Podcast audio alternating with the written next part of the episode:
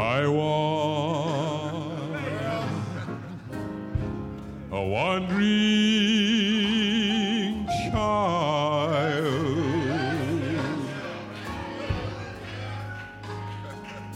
and I stray.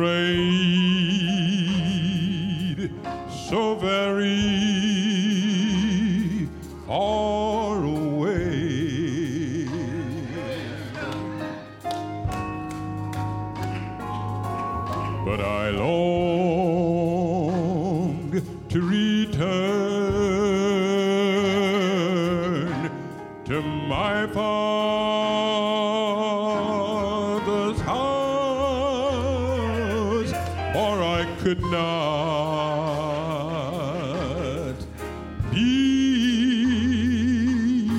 controlled.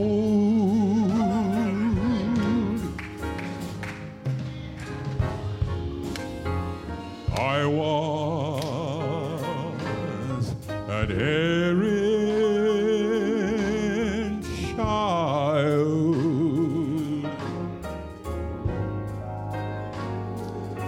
and I did not. the fold.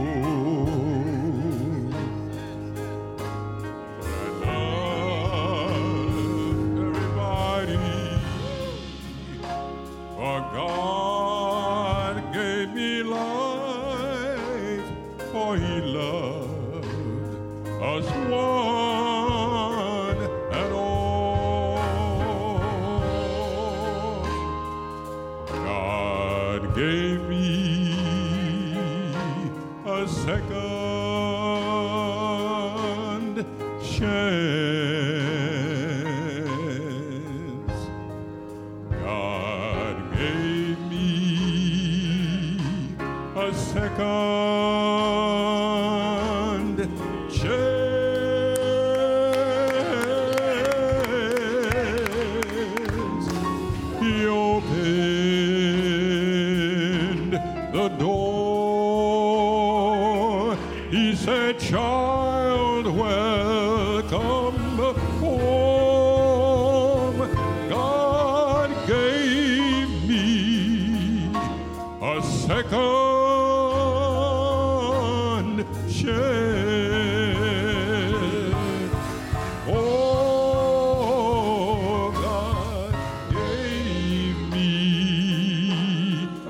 echo.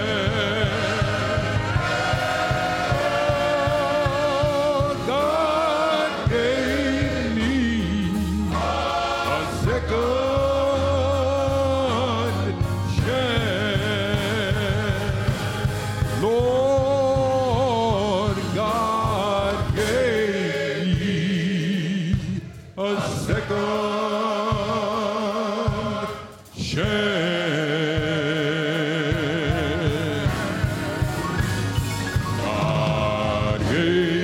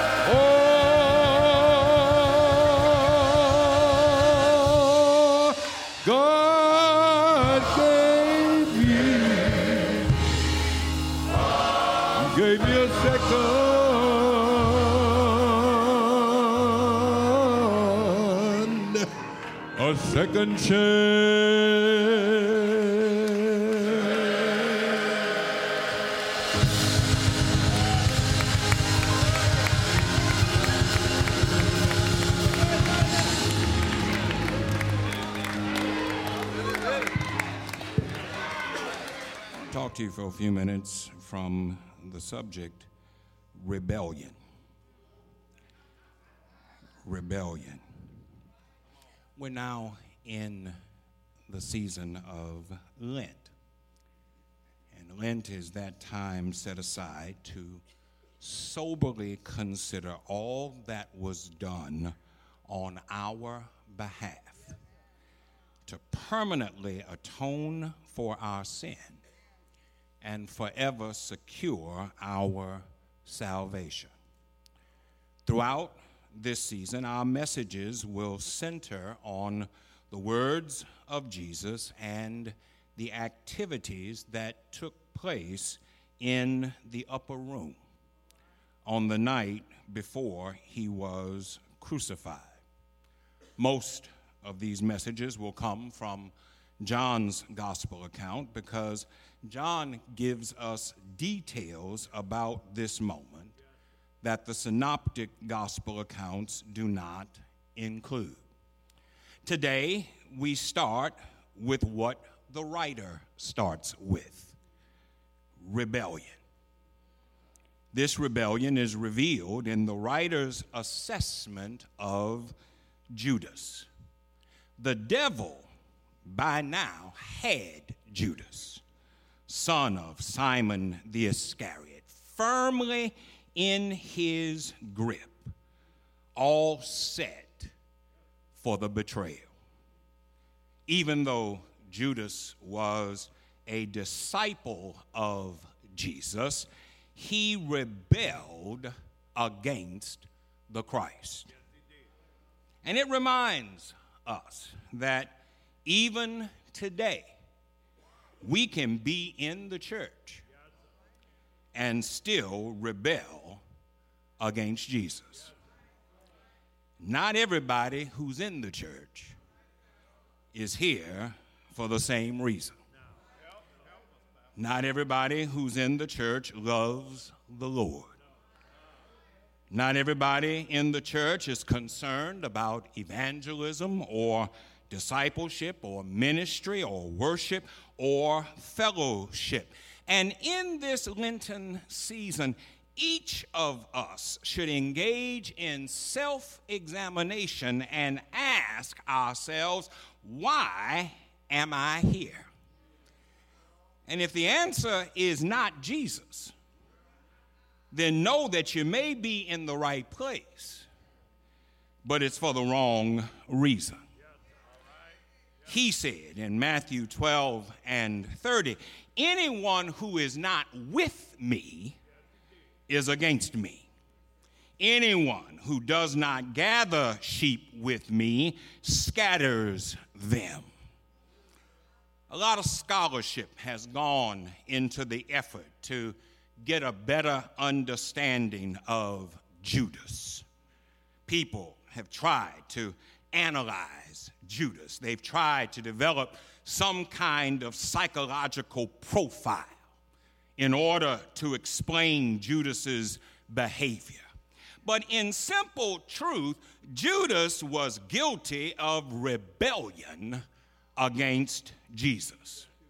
And that rebellion stems from the fact that Jesus was the most polarizing figure in human history. No one is indifferent about Jesus. You either love him or you despise him. You're either drawn to him or you push back from him. Now, why is that so? Why is Jesus so polarizing? Jesus polarized people because he championed the oppressed, he offered hope to the marginalized, he kept company with drunkards and tax collectors. He befriended prostitutes and other people that society deemed not worthy of the effort. He gave greater priority to the needs of the sick than to ritualistic tradition. And, church, whenever we champion the oppressed, we enrage the oppressor whenever we try to raise somebody up, we anger the one who's already up. Yet in the upper room, we're reminded that this is the task of the church to champion the oppressed. Jesus polarized people because he insisted on personal accountability. Accountability involves assessment, it involves recognizing who we are and what we're doing. Change requires acknowledging that what we've been doing isn't working. And whenever we ask someone to do a self assessment and acknowledge that what they've been doing isn't working, we're going to polarize people.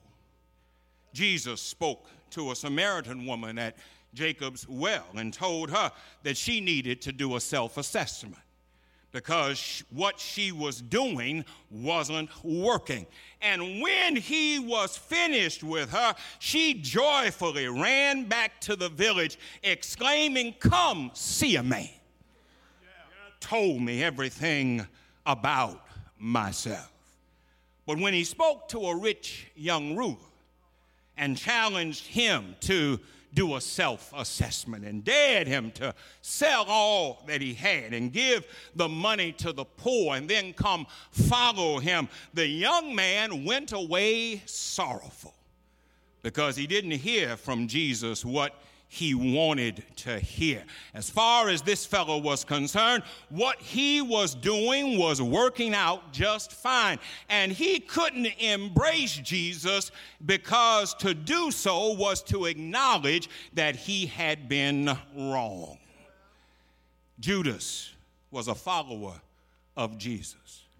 But at some point, his commitment waned and, and he became Satan's instrument of rebellion and betrayal. The devil had Judas firmly in his grip.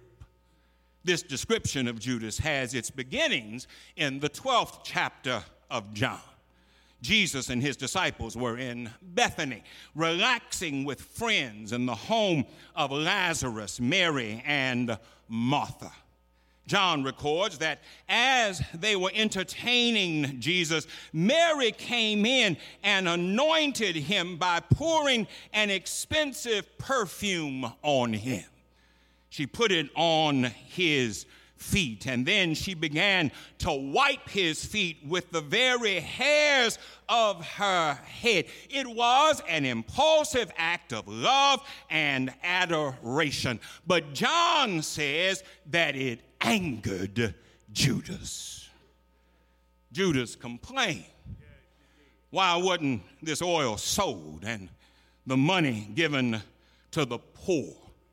But Jesus rebuked Judas and, and told him to leave Mary alone. And the next thing that we read about Judas while he was in the upper room was that the devil had Judas firmly in his grip. How does that happen to a disciple? How does that happen to someone who spends so much time with Jesus? Well, first of all, consider this. By his behavior and his attitude, Judas showed that he was only concerned about himself. He tried to push it off on the poor. He tried to make it look like his heart was in the right place. But in reality, Judas was only concerned about himself. Church, know this rebellion starts with selfishness. Living for self is a dangerous thing. There ain't nothing good about only being concerned about yourself. Jesus tells of a farmer who who reaped a bountiful harvest. His harvest was so great that he didn't have enough room to store it all. And as the farmer pondered as to what he should do, he decided, I'm living just for me. I'm living to get as much as I can. I'm not concerned about anybody else. I'm only going to do what's in my own best interest. And he tore down his old barns and built new ones. But while he enabled himself to keep it all, it was just for a moment. For that night, the Lord required his soul. I'm trying to tell you something. A lot of us say that we're living for God, but our behavior tells another story. We're selfish with our time, we're selfish with our talent. We're selfish with our money. We're selfish with our support. But you need to know that if you're in the church and you're only concerned about you, you're in rebellion against Jesus. And it ain't going to work out well for you in the end. Then, more than only being concerned about himself, Judas had another problem, and that was he thought he was better than other folk. Say amen, lights.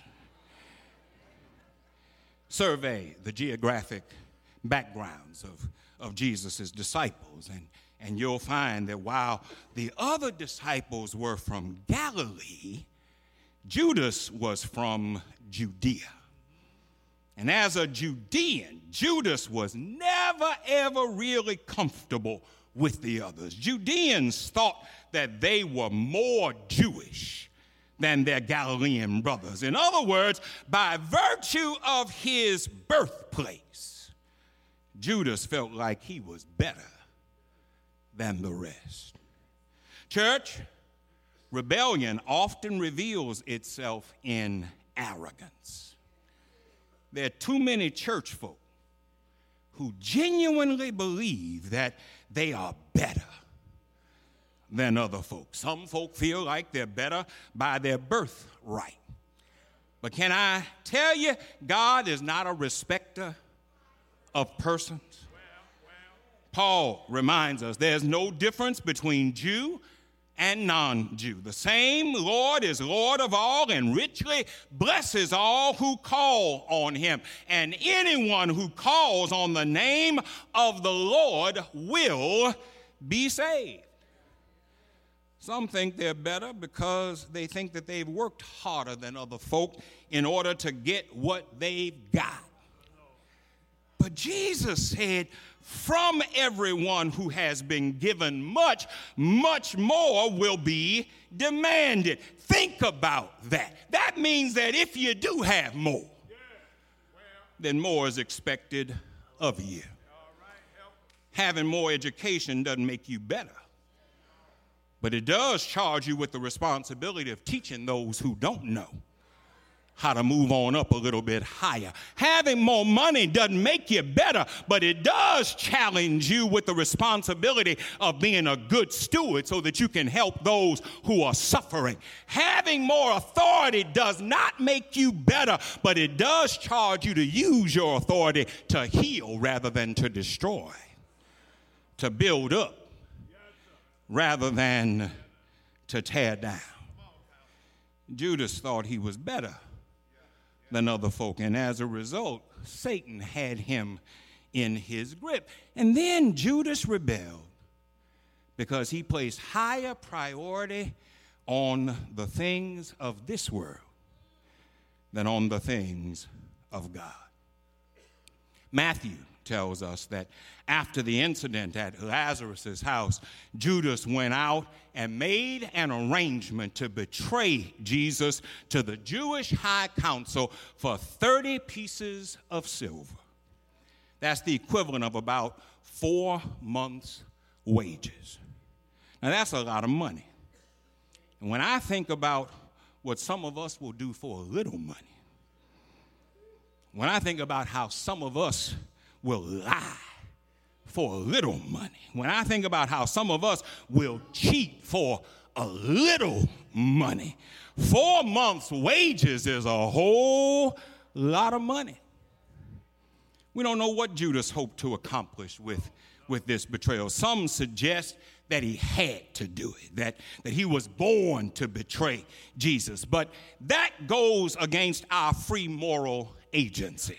Some suggest that Judas did it in some perverted attempt to help Jesus achieve self actualization, but that goes against Judas's nature because Judas wasn't concerned about anybody other than himself. We may never know exactly why Judas did what he did, but we do know that he didn't do it for nothing.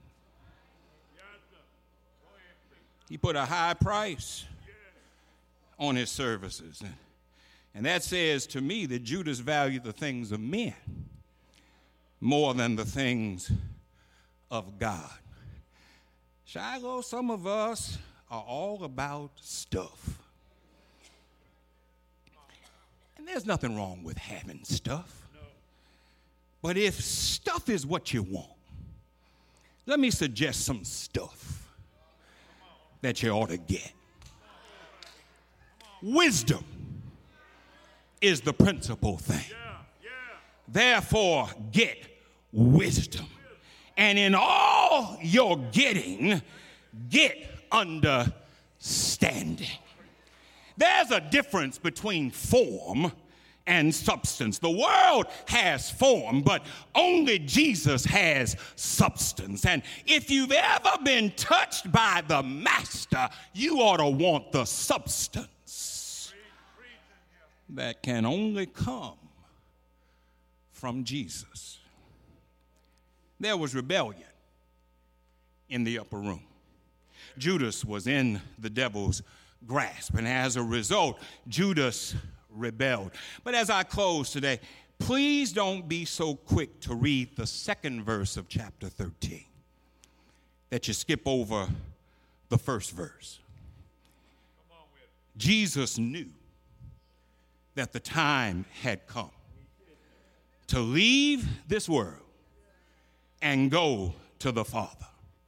Having loved his dear companions, he continued to love them right to the end. I want you to read that. I want you to hear that. That's an important point for us to remember today. What do we do when we are confronted by rebellious spirits? Love them anyway. I see a lot of stuff that y'all post on your social media sites about cutting people off and cutting people out of your life, if they betrayed you, if they hurt you, if they disappointed you, if they lied on you, if they cheated on you, your response is to cut them off. And then you lie and misuse scripture to suggest that Jesus sanctions that response. Well, he doesn't. And so I urge you in this Lenten season, while we spend some time in the upper room, that we seek to follow Jesus' example and keep on loving folk.